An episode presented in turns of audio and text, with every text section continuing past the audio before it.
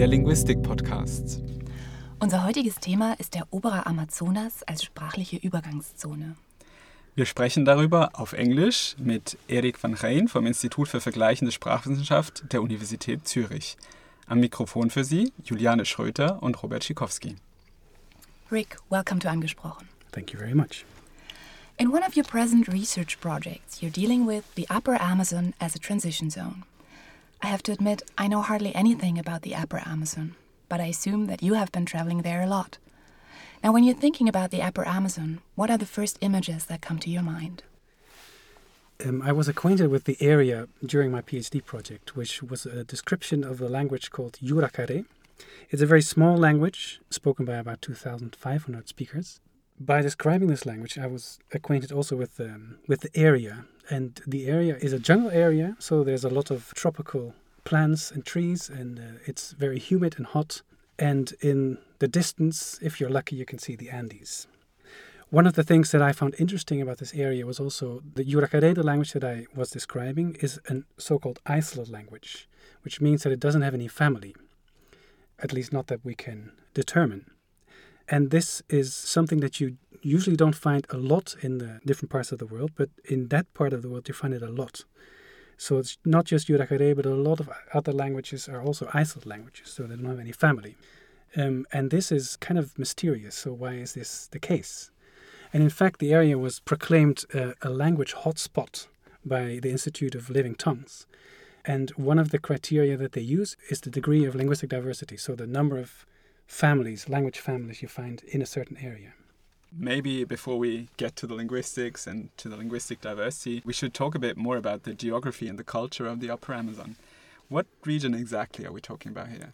Yeah, the easiest way probably to picture this is if you picture the map of South America and you take Ecuador, Peru, and Bolivia, and you take away the Andes in the west, that's basically the area. But to say it in more precise terms, it's where the Amazon basin, so the drainage area of the Amazon River, and the Andean mountain range meet. You have to imagine that the Amazon is a huge river running almost entirely across the continent. And it sort of starts off as a lot of different rivers in the Andes that join together to form the Amazon River. And the upper Amazon area is in the Andes where lots of different rivers, it's not called the Amazon then yet, actually, but they flow together to form the Amazon. So it's defined by river systems. There's three big drainage systems that define this area. Now, your claim is that linguistically, the Upper Amazon is a transition zone. A transition is always between two things. What are these two things in this case? These two things are two so called linguistic areas. One is the linguistic area of the Andes, and the other is the linguistic area of the Amazon. And some uh, listeners may be familiar with the Balkan Eh, Sprachbund, or linguistic area. That's without a doubt the best known linguistic area in the world. And a linguistic area like the Balkan Sprachbund can be described as an area where people who speak different languages are in prolonged and intense contact with each other in such a way that there might arise bilingualism, for instance, and in this way, languages may start to influence each other, even if they're not related to each other, and become more alike. And so, in that way, certain characteristics of languages may be going from one language to another. And these characteristics are often called linguistic features that spread, or areal features that spread from one language to, another, to another. Then, back to the situation that we're talking about, a number of linguists have proposed a linguistic area like the Balkan area for the Andes. And it's a huge area stretching all the way from northern Ecuador to southern Chile. And there's another huge area that people have been calling a linguistic area, which is the Amazon, which is on the other side. And this is basically almost entire Brazil and then eastern Ecuador, Peru, and Bolivia as well. And like in the Balkan, these people that have proposed these areas as linguistic areas have seen that there are certain characteristics that recur in different languages, even though they're not related to each other. And they might be the result of contact between the speakers of those languages. So the transition would be between the Andes on the one hand and the Amazon on the other hand. And maybe before we get to the transition zone in greater detail, can you give us a few examples where the Andes and the Amazon as linguistic areas are internally coherent but very different from each other? Mm -hmm.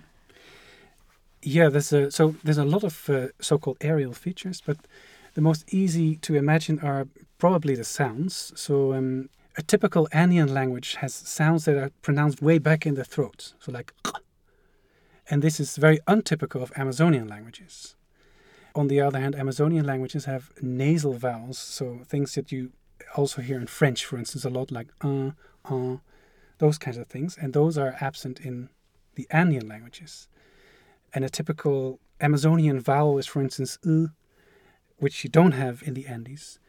And other things are case markers like nominative, accusative markers. You find those in Andean languages, but not in Amazonian languages. Okay. And the list goes on. It's mm-hmm. just a couple of examples. When you call the Upper Amazon a transition zone, I think that implies that you went to this area or started looking at this area with certain expectations, right? What did you expect in this zone between two major linguistic areas and what did you actually find?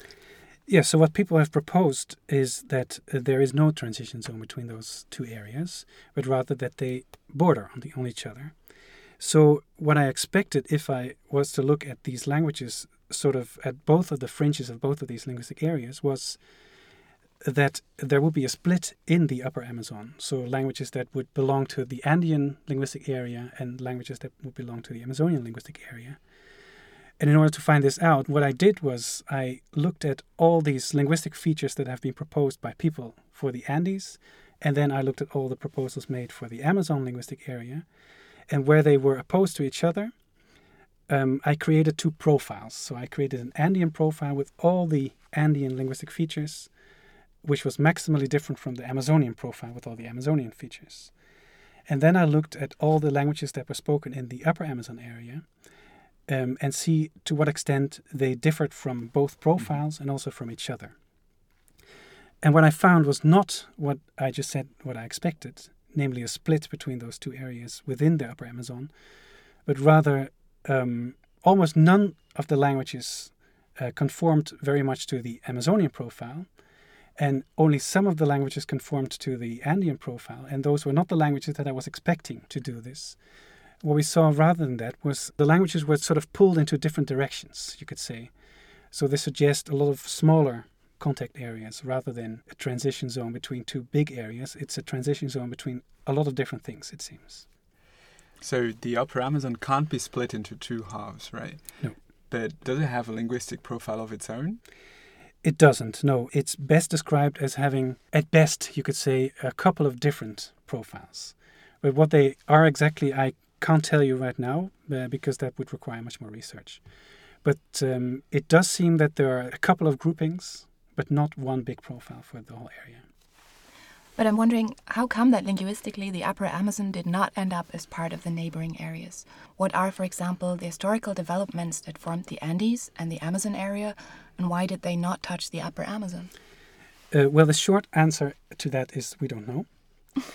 but uh, I'll give you a slightly longer answer in terms of we do know um, a lot more, especially about what happened in the Andes over the years.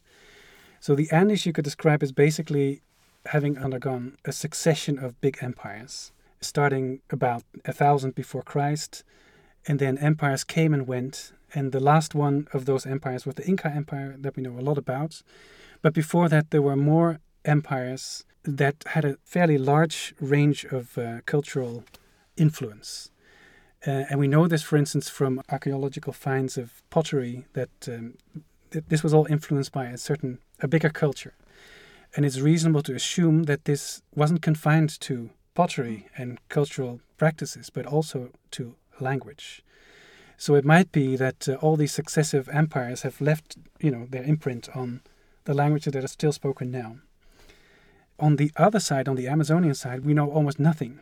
The only thing we really know is um, that certain language families, starting about two and a half thousand years ago, started to spread in the Amazon area, and they also reached parts of the upper Amazon, but not quite.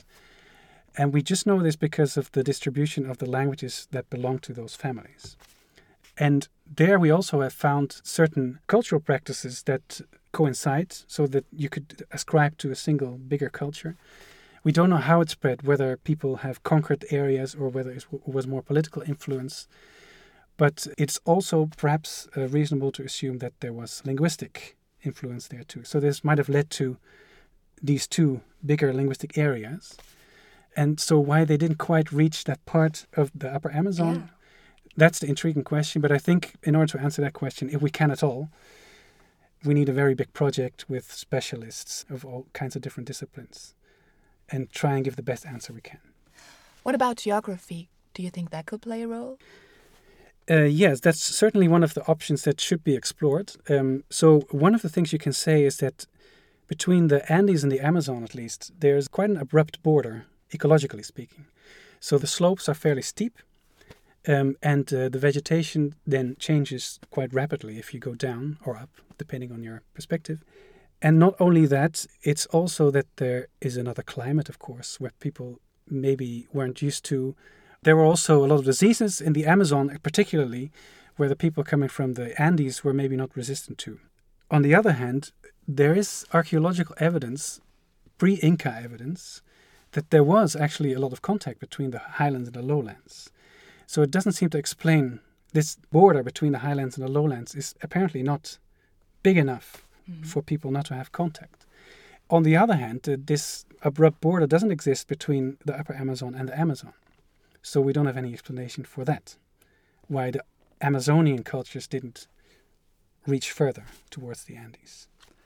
One thing that I found really interesting that you found out in your research is that there was no correlation between the linguistic distance between languages in this area and the difference in elevation between the places where they are spoken. Could you briefly elaborate on that?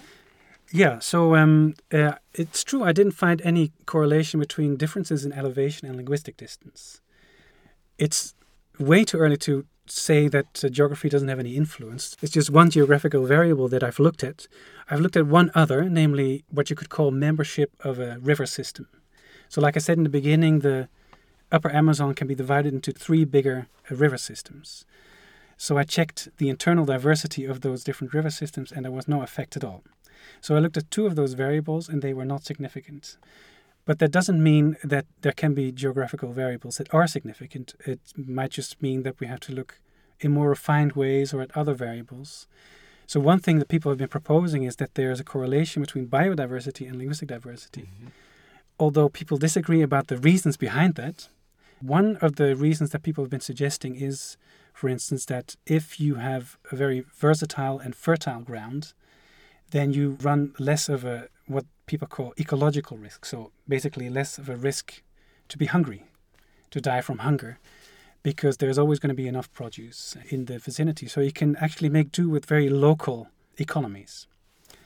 And if that's the case, there might be a situation of balance between the different groups. And so they might not interfere so much with each other, and then the diversity may grow, rather than that there's one big group that sort of dominates the entire area and leaves its imprint on the other cultures and languages.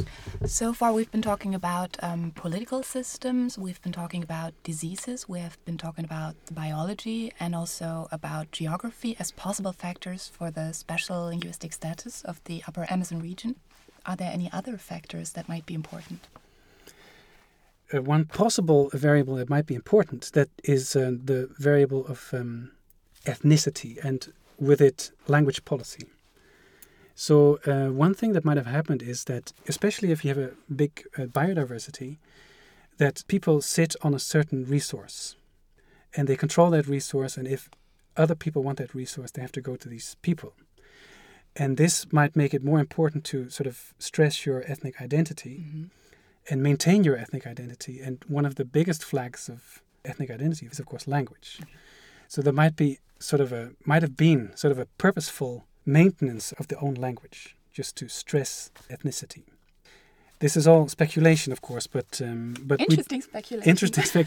but we do know about these uh, situations. For instance, in the border area between Colombia and uh, Brazil, in the Vaupés area, where this is currently the case, where people actively don't mix languages. I would like to add another question. When you're talking about the culture and the historical development of these regions or the communities that speak these languages, I have the impression that there's not very much knowledge out there. It's not only a lack of linguistic research that we're facing, but also cultural background, history. Well, in fact, the situation for the linguistic knowledge has improved considerably mm-hmm. in the last couple of decades. So a lot of people have gone into the field and have. Um, Thanks to you, probably. well, not thanks to me, but maybe thanks to the people that uh, that have these big projects that I was part of. But um, anyway, the problem for South America in particular is, of course, that written sources don't go back more than 500 years. So this is a situation which is completely different from Europe, say, or from Minor Asia, for instance, or from China, where we have much better information and also uh, much better written information, also much more archaeological projects to give us information. So um, yes, we do face a big gap. I would say, especially in ethnohistory, Mhm. and for the Amazon area in particular, also in archaeology. So we've already been talking about historical developments in the Upper Amazon region, but actually, what's the present political situation in this area, and what are the linguistic developments that result from it? Yeah, so the, the status of most of the languages in the Upper Amazon is really a cause for concern. Most of the languages are endangered, and some of the languages are even moribund or dead already. So, a colleague of mine, Mily Crevels, worked with languages with two or three speakers. So, it's basically a, a matter of uh, a couple of years, and these- were really old people as well, a couple of years before these languages die out. But even in a language which is relatively healthy, like the language I studied, Yuracare, which has two and a half thousand speakers more or less, which sounds like not very many, but for the area it's quite a lot. It could be enough to maintain a language for a big while. But the thing is that you can see in the generations, you can see the language going. The oldest people, so the people say 80 years and older, they usually don't speak any Spanish, just Yuracare. And then sort of the younger generations, like 40, 50, are fully bilingual, you could say, and then 30 and downwards, the Yuracare starts to break down, and the youngest, the kids, don't speak any Yuracare. They understand it, but they don't speak it. And this is one of the more healthy languages in the area. So mm. you can see what's happening here, that all these languages are going to disappear in a matter of decades. So the question is whether we can stop this process and whether we should stop this process because in the end it is the choice of the speakers what they do with their language. But I think the least we can do and we should do is to document these languages so that we know that they were there and we know what they looked like and what features they had. Right. And uh, speaking again about connections between the linguistic situation and extra linguistic factors, is there a connection between the dangerous situation of many languages in this area and local or national politics? Or is that just a universal tendency that you find all over the world? I also think that's quite universal, but uh, I certainly think that national politics have contributed to this, um, particularly in the way that um, most languages in South America have maybe one or at most two or three official languages, and usually that includes Spanish or Portuguese. And all kinds of official communications of the government are in Spanish or Portuguese. In Bolivia, the situation improved slightly with um, the presidency of Evo Morales, who made a lot more languages official, but then that turned out to be kind of symbolic politics as well, because you cannot do so much with uh, a language with two and a half thousand speakers, of course. And indeed, there hasn't been done too much with that fact. Even though Yuracare is now an official language of Bolivia, it doesn't have any effect, really, on the situation of Yuracare. So the quite sad conclusion then would be that actually colonialism endangered and finally killed the original languages in this area? Yeah, and sometimes quite literally, of course, by killing people at the time of the conquest and also by diseases. But it's just continuing now in a more political way because our cultural influence. So yes, I could answer that positively. That question, yeah. It's a sad conclusion, but anyways, Rik, thank you very much for this interview.